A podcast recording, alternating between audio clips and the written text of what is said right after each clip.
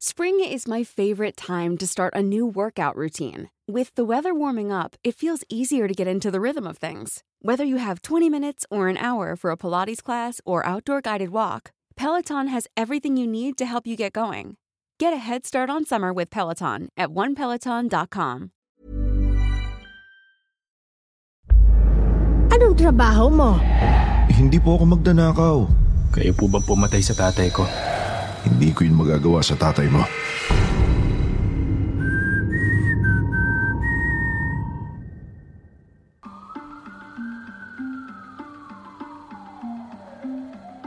Para sa mga mahihilig makinig ng mga true crime stories and mysteries, subscribe to Takip Siling Mysteries. Narrated by me, Jupiter Torres. Takip Siling Mysteries.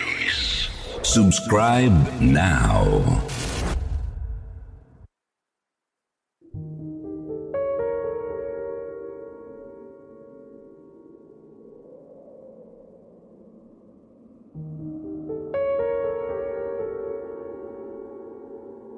Magandang gabi po, Miss Anne. Bumabati rin po ako ng magandang gabi sa lahat ng mga nakikinig ngayon ng programa ninyong Kwentong Takipsinin dito sa YouTube. Ako po si Domeng. Dating janitor sa isang hindi kilalang bangko sa bandang Bustos, Bulacan. Ang kwentong ibabahagi ko sa inyo ngayon ay tunay na nangyari sa akin tulad din ng ibang nagbahagi ng karanasan nila dito sa YouTube channel ninyo. Ang kwento ko ay may halong kababalaghan.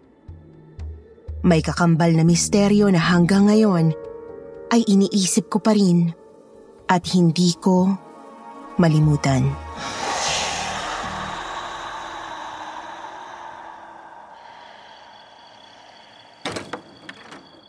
Changelay, Domeng, ikaw na ba yan? oh, bakit gising pa ho kayo? Eh, mag-aalas 12 na ho ng gabi, Chang. Eh, bakit nakaluhod pa kayo dyan sa altar? Araw ng kamatayan ng pinsan mong si Rodelo. Pinagtitirik ko siya ng mga kandila. Eh, kumain na ho ba kayo ng hapunan? Hindi pa. Eh, bakit hindi pa kayo naghahapunan? Wala na bang bigas? Namalengke ako kahapon ha. May isang kilo ng manok sa ref dyan, Chang. Alam ko, Domeng. Oh, hindi ko kayo nagluto. Bakit? Nagfa-fasting ako. Na naman. Ilang beses niyo bang gugutumin ang sarili niyo, Chang Elay? 76 na ho kayo. Hindi na ho kayo bata, Chang. Mamaya magkasakit pa kayo sa kaka-fasting niyo. Kailangan kong mag-fasting para mas effective tong pagtitirik ko ng kandila. Kailangan gutom kayo para makapagdasal. Yan ang turo sa amin ng nanay namin noon. Kapag may kailangan ka raw, mag-fasting ka. Kung kaya mong buong araw na hindi kakain at iinom ng tubig, gawin mo. Bago ka magtirik ng kandila para umusal ang dasal. Ganun ang dapat mong gawin para mas marinig ng nasa itaas ang dalangin mo. Eh bakit kailangan pang iba-iba yung kulay ng mga kandila? Dahil may iba't ibang gamit yan. Kung may problema ka sa pag-ibig, itong pula ang itirik mo. Kung may problema ka sa kalusugan, itong dilaw ang itirik mo. Kung may nais ka namang kausapin mula sa kabilang buhay, o may gusto kang malaman na kasagutan sa tanong mo, itong itim ang itirik mo. Ah, ganun ba yon, Chang? Oo, ganun yun, Domeng. Magpalit ka na ng damit at kumain. Aga pa ang pasok mo bukas.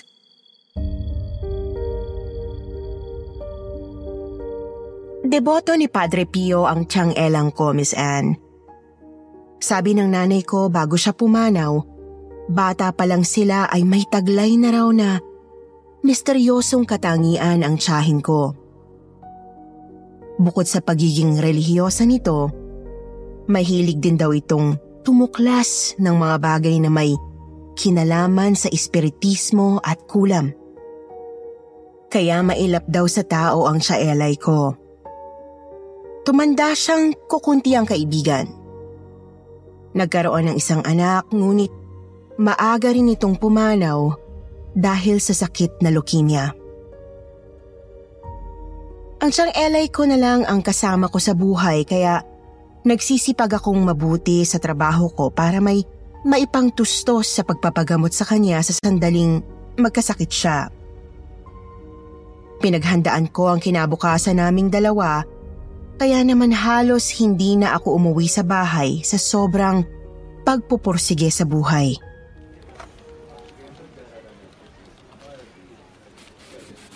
Domeng, Yes, Ma'am Lani. Pakitapon na nga itong mga kalat dito sa table ko, please. Ah, sige po, ma'am. Ah, sasama ko na po ba itong mga envelope na to?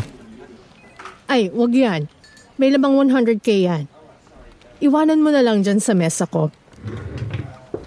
Magsi-CR lang ako. Opo, ma'am. Sige po.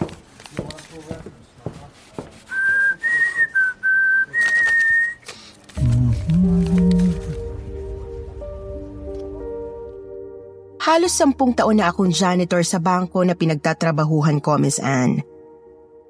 Magaan ang trabaho dahil maayos at mababait ang mga boss at bank tellers na nakakasama ko sa araw-araw. Sa sampung taon na pagiging janitor ko, naging maluwag at kampante na sila sa akin lalo na sa usaping pera. Nagkalat ang mga limpak-limpak na perang papel na bungkus-bungkus na nakapatong lang sa bawat mesa ng mga boss ko. Pero ni mamera, hindi ako natukso na kumuha. Hindi ko nagawang mangupit o magnakaw dahil Hindi po ako magdanakaw. Alam ko, O, eh bakit niyo po ako tinatanong kung kinuha ko yung 65k, ma'am? tinatanong kita dahil ikaw lang ang naglinis ng table ko nung nag-coffee break ako. Ma'am, may tatlong kliyente po yung umupo dito kanina, di ba? Si Sir Peter, si Ma'am Lucy, tsaka si Mr. Yulo. Hindi lang po ako yung pumunta dito sa area niyo, ma'am.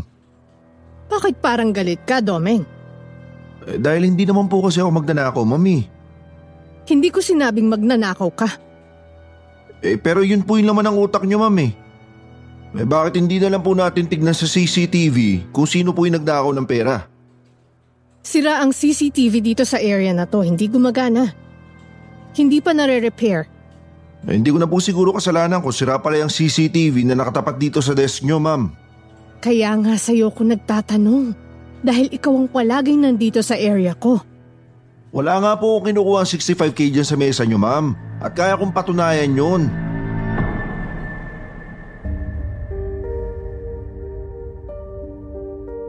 Mabigat ang loob ko nang umuwi ako ng gabing yon. Noon lang kasi ako napagbintangan na kumuha ng ganoon kalaking halaga. Prinsipyo at dignidad ko ang nasaling ni Ma'am Lani. Malaking bagay sa akin kapag nadudungisan ang reputasyon ko. Mahirap lang ako, oo, pero mabuti akong tao, Miss Anne. Mabuti akong tao, Chang. Oo naman. Alam ko yan, Domeng. Bakit ako yung pinagbibintangan ni Ma'am Lani na nagdakaw ng 65k na nawala sa mesa niya? Huwag mo nang damdamin pa ang nangyari sa bangko, Domeng. Paano ko ngayon papatunayan na hindi ako nagdakaw ng 65k, Chang? Kumain ka na ba ng hapunan? Di pa nga po ako nananangalian, Chang eh. Nawala na ako ng gana simula nung pinumpronta ako ni Ma'am Lani. Eh mabuti kung gayon. Mabuti po ba yung wag kumain? Oo, dahil magtitiri ka ngayon ng itim na kandila. Po? Halika, sasamahan kitang lumuhod sa harapan ng altar. Heto ang pospora. Kapag handa ka ng magdasal, tsaka mo lang sisindihan ng kandilang itim. Naiintindihan mo, Ano pong sasabihin ko? ikaw ang bahala. Umiling ka. Ibulong mo ang nais mong malaman o mangyari. Buong puso mo itong gawin para buong puso ring ipagkaloob sa iyo. Sige na, simulan mo na.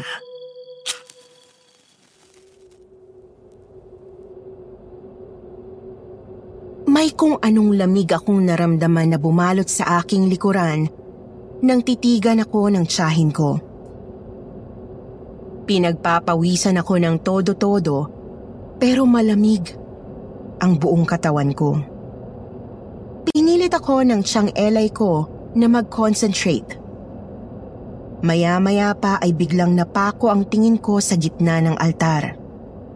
May kung anong puwersa na nagtulak sa akin na sindihan ang itim na kandila. Itiniri ko ito sa gitnang kandelabra at ipinikit ko na ng tuluyan ang aking mga mata bago humiling. Taimtim akong nanalangin. Buong puso akong bumulong ng mga salita, ng mga kataga, at ng sumunod na araw Domeng, Saang? gising na. Ubangon ka na dyan at mag-almusal.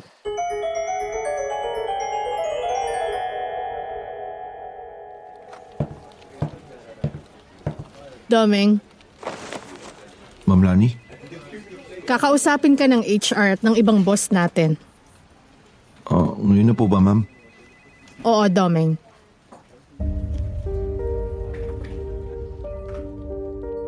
Biglang bumukas ang pintuan ng bangko at pumasok sa loob si Mr. Yulo.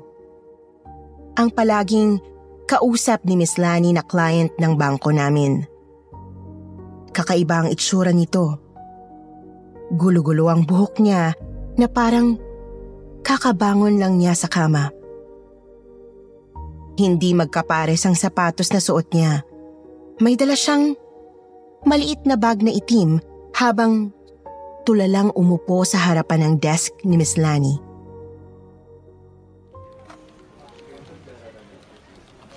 Good morning, Mr. Yulo. Napaaga yata ang sadya niyo dito sa bangko natin. Kumusta po kayo, sir?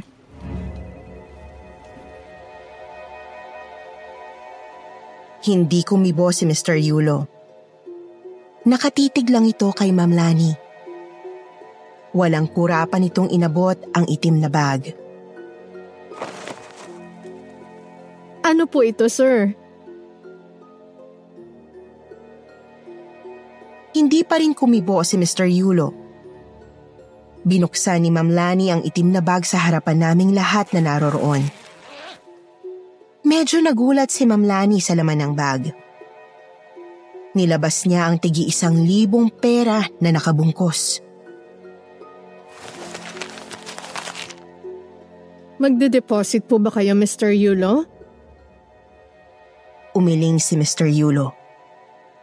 Humindi siya. Binilang ni Ma'am Lani ang bungkos ng pera.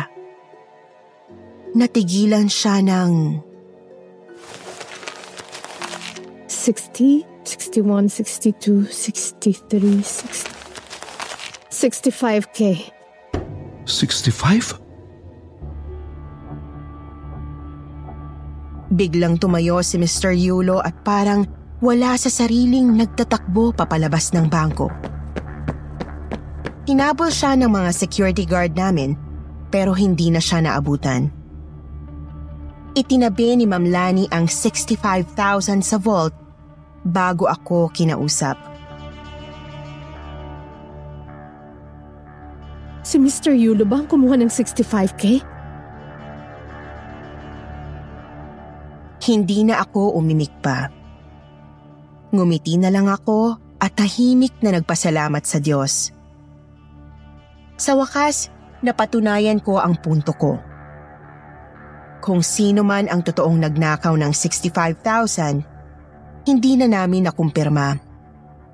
Ang mahalaga, napalitan ang nawawalang 65,000 ng bangko. Salamat sa itim na kandila ni Chang Elay.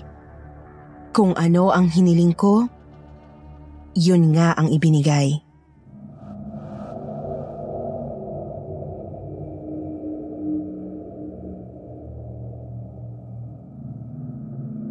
Good evening po, Miss Anne.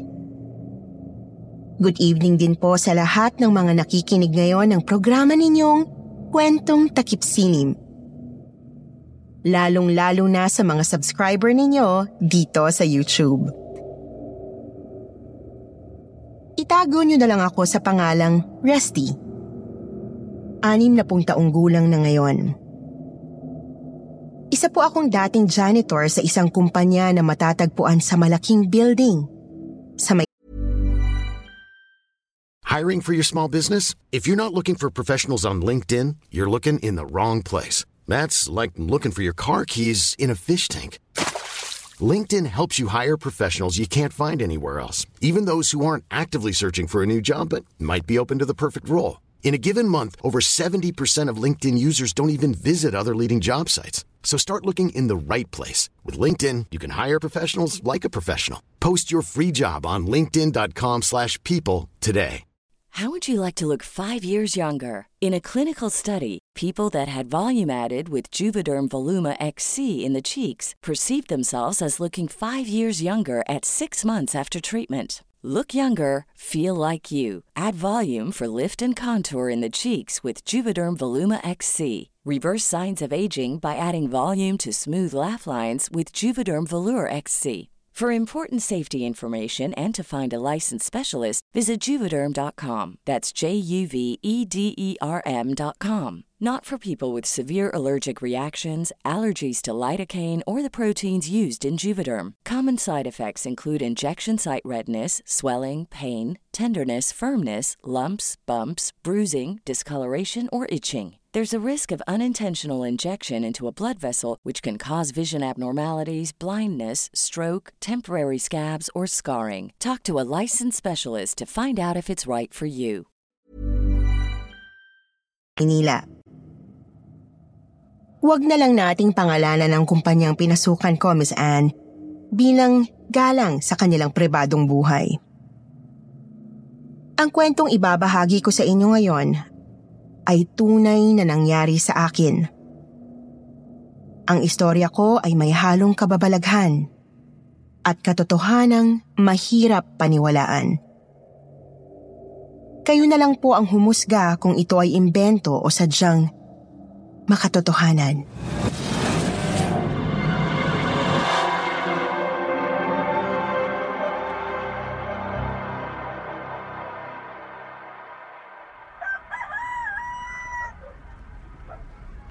Oh, Rusty. Mabuti naman at gising ka na. Mag-almusal ka na at sasamahan kita sa tindahan ni Uping sa bayan. Tindahan ni Upeng, Lola? Para saan? Di ba sinabi ko na sa'yo na ipapasok kita doon bilang kargador? May trabaho na ako, Lola. Ano? Eh, kailan pa? Anong trabaho mo? Janitor po. Janitor? Saan? Sa dating kumpanya nila tatay. Ano? Doon sa malaking building sa Maynila. Alam ko. Eh bakit doon ka nag-apply ng trabaho? Alam mo namang... Ginawa ko talaga lahat ng makakaya ko para makapasok sa dating kumpanya ni tatay. Mabuti nakapasok ako bilang janitor.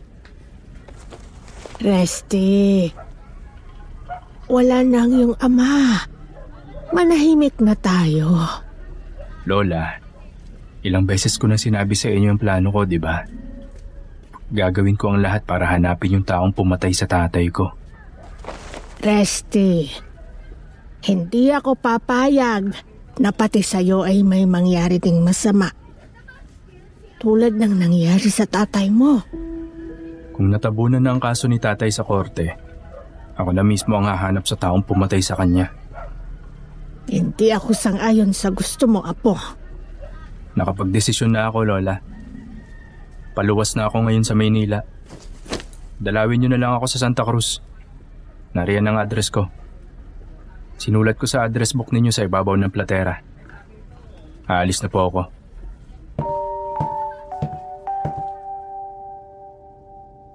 Sa totoo lang, hindi naman talaga yung trabaho ang habol ko sa building na yon kundi yung katotohanan sa likod ng nangyaring pagkamatay ng tatay ko. Marami kasi nagsabi sa amin nung lamay ni tatay na may nakagalit daw ang tatay ko kaya ganon ang sinapit niya. Messenger kasi ang tatay ko noon at may isa raw kapwa niya messenger na nainggit sa kanya kung kaya't pinag-initan siya. Binuli at sinaktan bago itinulak mula sa rooftop ng gusali. Nung unang araw ko sa kumpanya bilang janitor, maingat kong pinag-aralan ang lahat ng mga tao sa opisina. Kinilala ko ang bawat isa mula sa pinakamababang pwesto hanggang sa pinakamataas. Naglilinis ako noon sa pantry ng opisina nang may isang matangkad na lalaking maitim at may maskuladong katawan ang lumapit sa akin.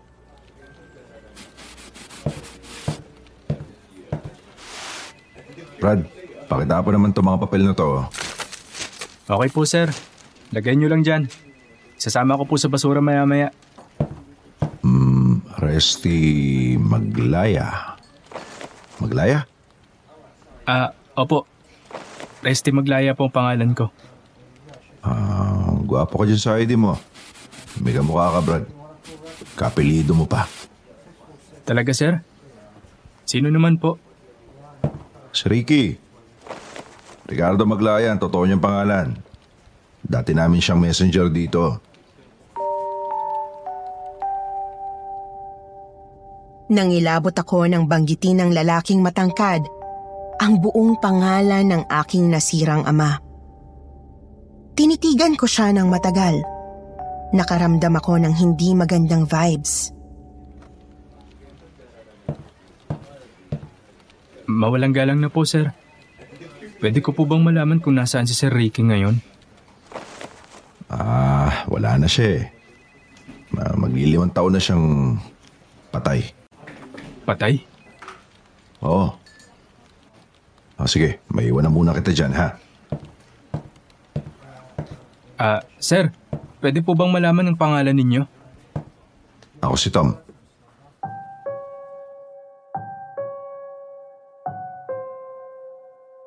Bigla kong naalala ang mga kwento ng tatay ko noong buhay pa siya. Palagi niyang nababanggit ang pangalang Tom. Natatandaan ko pa, Miss Anne, sangayon sa mga kwento ni tatay, palagi siyang inaaway ng kasamahan niyang Tom ang pangalan. Isang gabi, nanaginip ako, Miss Anne. Sa totoo lang, hindi ko masyado napapanaginipan ng tatay ko simula nung mamatay ito. Kaya nang bigla ko siyang napanaginipan, iba ang dating sa akin ito. Sa panaginip ko, nakita ko siyang nasa loob ng locker room. Malungkot siya habang may sinusulat sa papel na kulay dilaw. Dumating si Sir Tom na messenger Binigay niya ang papel dito. Pagkatapos, naglakad na siya ng mabilis paakyat sa rooftop. Napakataas ng building. Pagkatapos ng 37th floor, rooftop na. Ganoon kataas ang gusali na pinagtatrabahuhan ko. Pagdating sa rooftop, nakita kong sumilip si tatay sa gilid ng barandilya. Malakas ang hangin noon at nawalan siya ng balanse. Tay! Mag-iingat kayo, baka mahulog kayo dyan! Biglang nagdilim ang kalangitan nang lumingon siya sa akin. Takot na takot ako nang makita ko ang mga mata niya. Lumuluha siya ng dugo. Biglang may matangkad na lalaking sumulpot mula sa pintuan ng rooftop. Tumakbo ito patungo sa tatay ko. Ricky! Wag! Tay! Biglang itinulak ng lalaking matangkad ang tatay ko.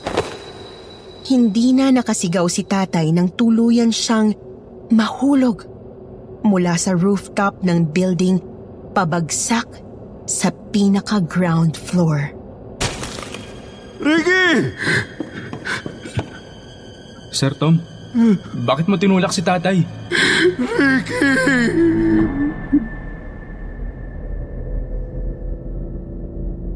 At doon palaging napuputol ang panaginip ko. Sa loob ng isang buwang pagtatrabaho ko sa opisina dati ng tatay ko, gabi-gabi ko yung napapanaginipan. Para matahimik ang utak ko sa kakaisip, naisipan ko nang kumprontahin si Sir Tom kung may kinalaman nga siya sa pagkamatay ng tatay ko.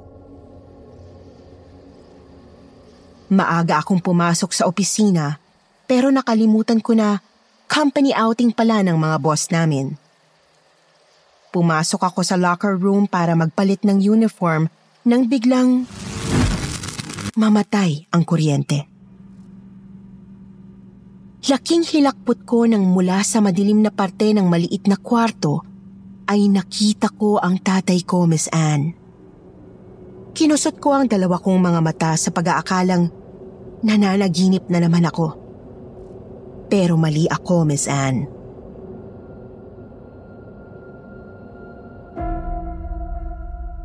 Tay, Luhaan ng tatay ko nang tingnan niya ako. Mistulang usok ang buong katawan niya. Doon ko lang napagtanto na multo na yung kaharap ko noong mga oras na yon. Lumutang papalabas ng locker room si tatay. Umakyat siya papuntang rooftop. Sinundan ko siya, Miss Anne, pero nang makarating ako sa rooftop, ibang tao na ang nakita ko.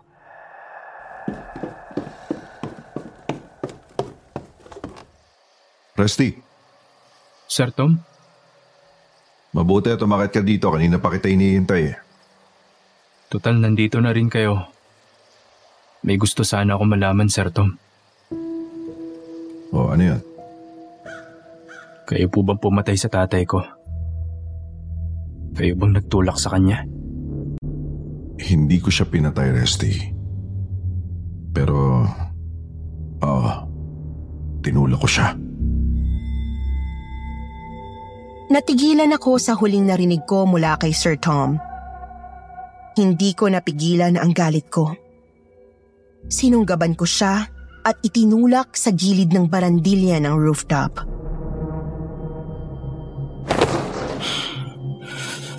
Bakit niyo ginawa yun sa tatay ko?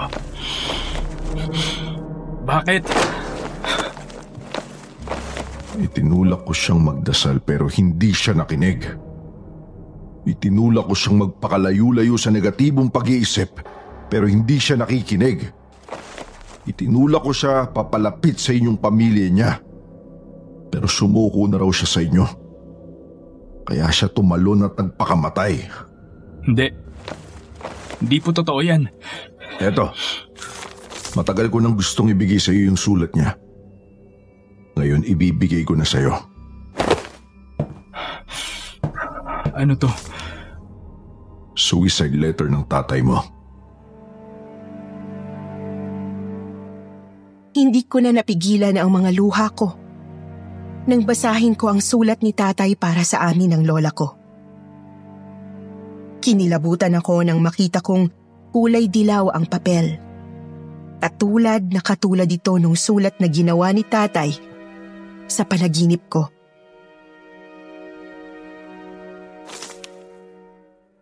Resty, anak. Bahala ka na sa lola mo ha. Mahal na mahal ko kayo. Patawanin ninyo ako sa gagawin ko. Pero hindi ko na kaya. Mahina si tatay, anak. Ang dami kong pangarap para sa iyo na hindi ko natupad. Hirap na hirap na akong itaguyod ang pag-aaral mo. Pasensya na sa lahat ng utang na maiiwan ko.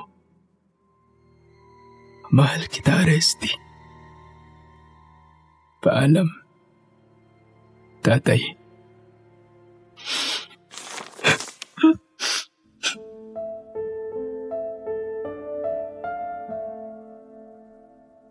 Kinalma ako ni Sir Tom at kinausap ng mahinahon.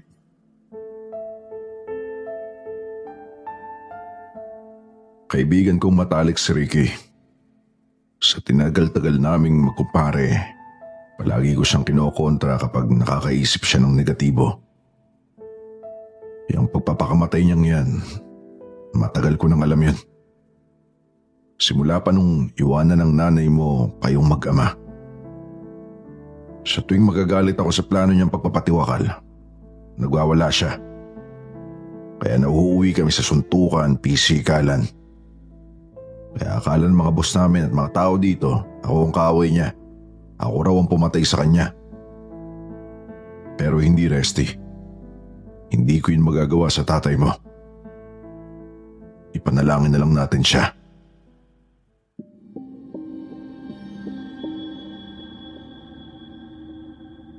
Pinatawad ko ang tatay ko sa nagawa niyang malaking pagkakamali, Miss Anne. Nang nalaman ko ang katotohanan, biglang naging mapayapa ang buhay ko.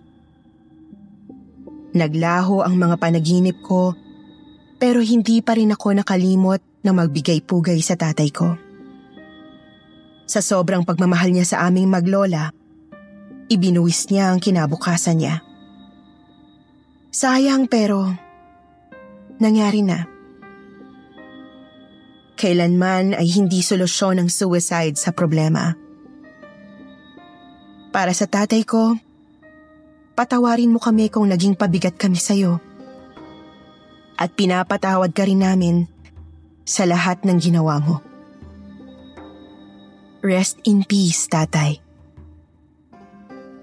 Hanggang dito na lang at hanggang sa muli.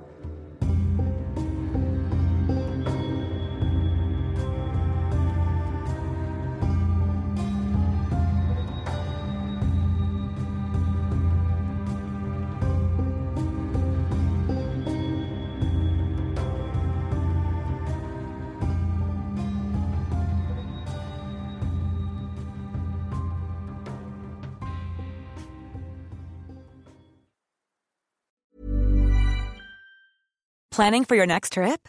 Elevate your travel style with Quince. Quince has all the jet setting essentials you'll want for your next getaway, like European linen, premium luggage options, buttery soft Italian leather bags, and so much more. And is all priced at 50 to 80% less than similar brands.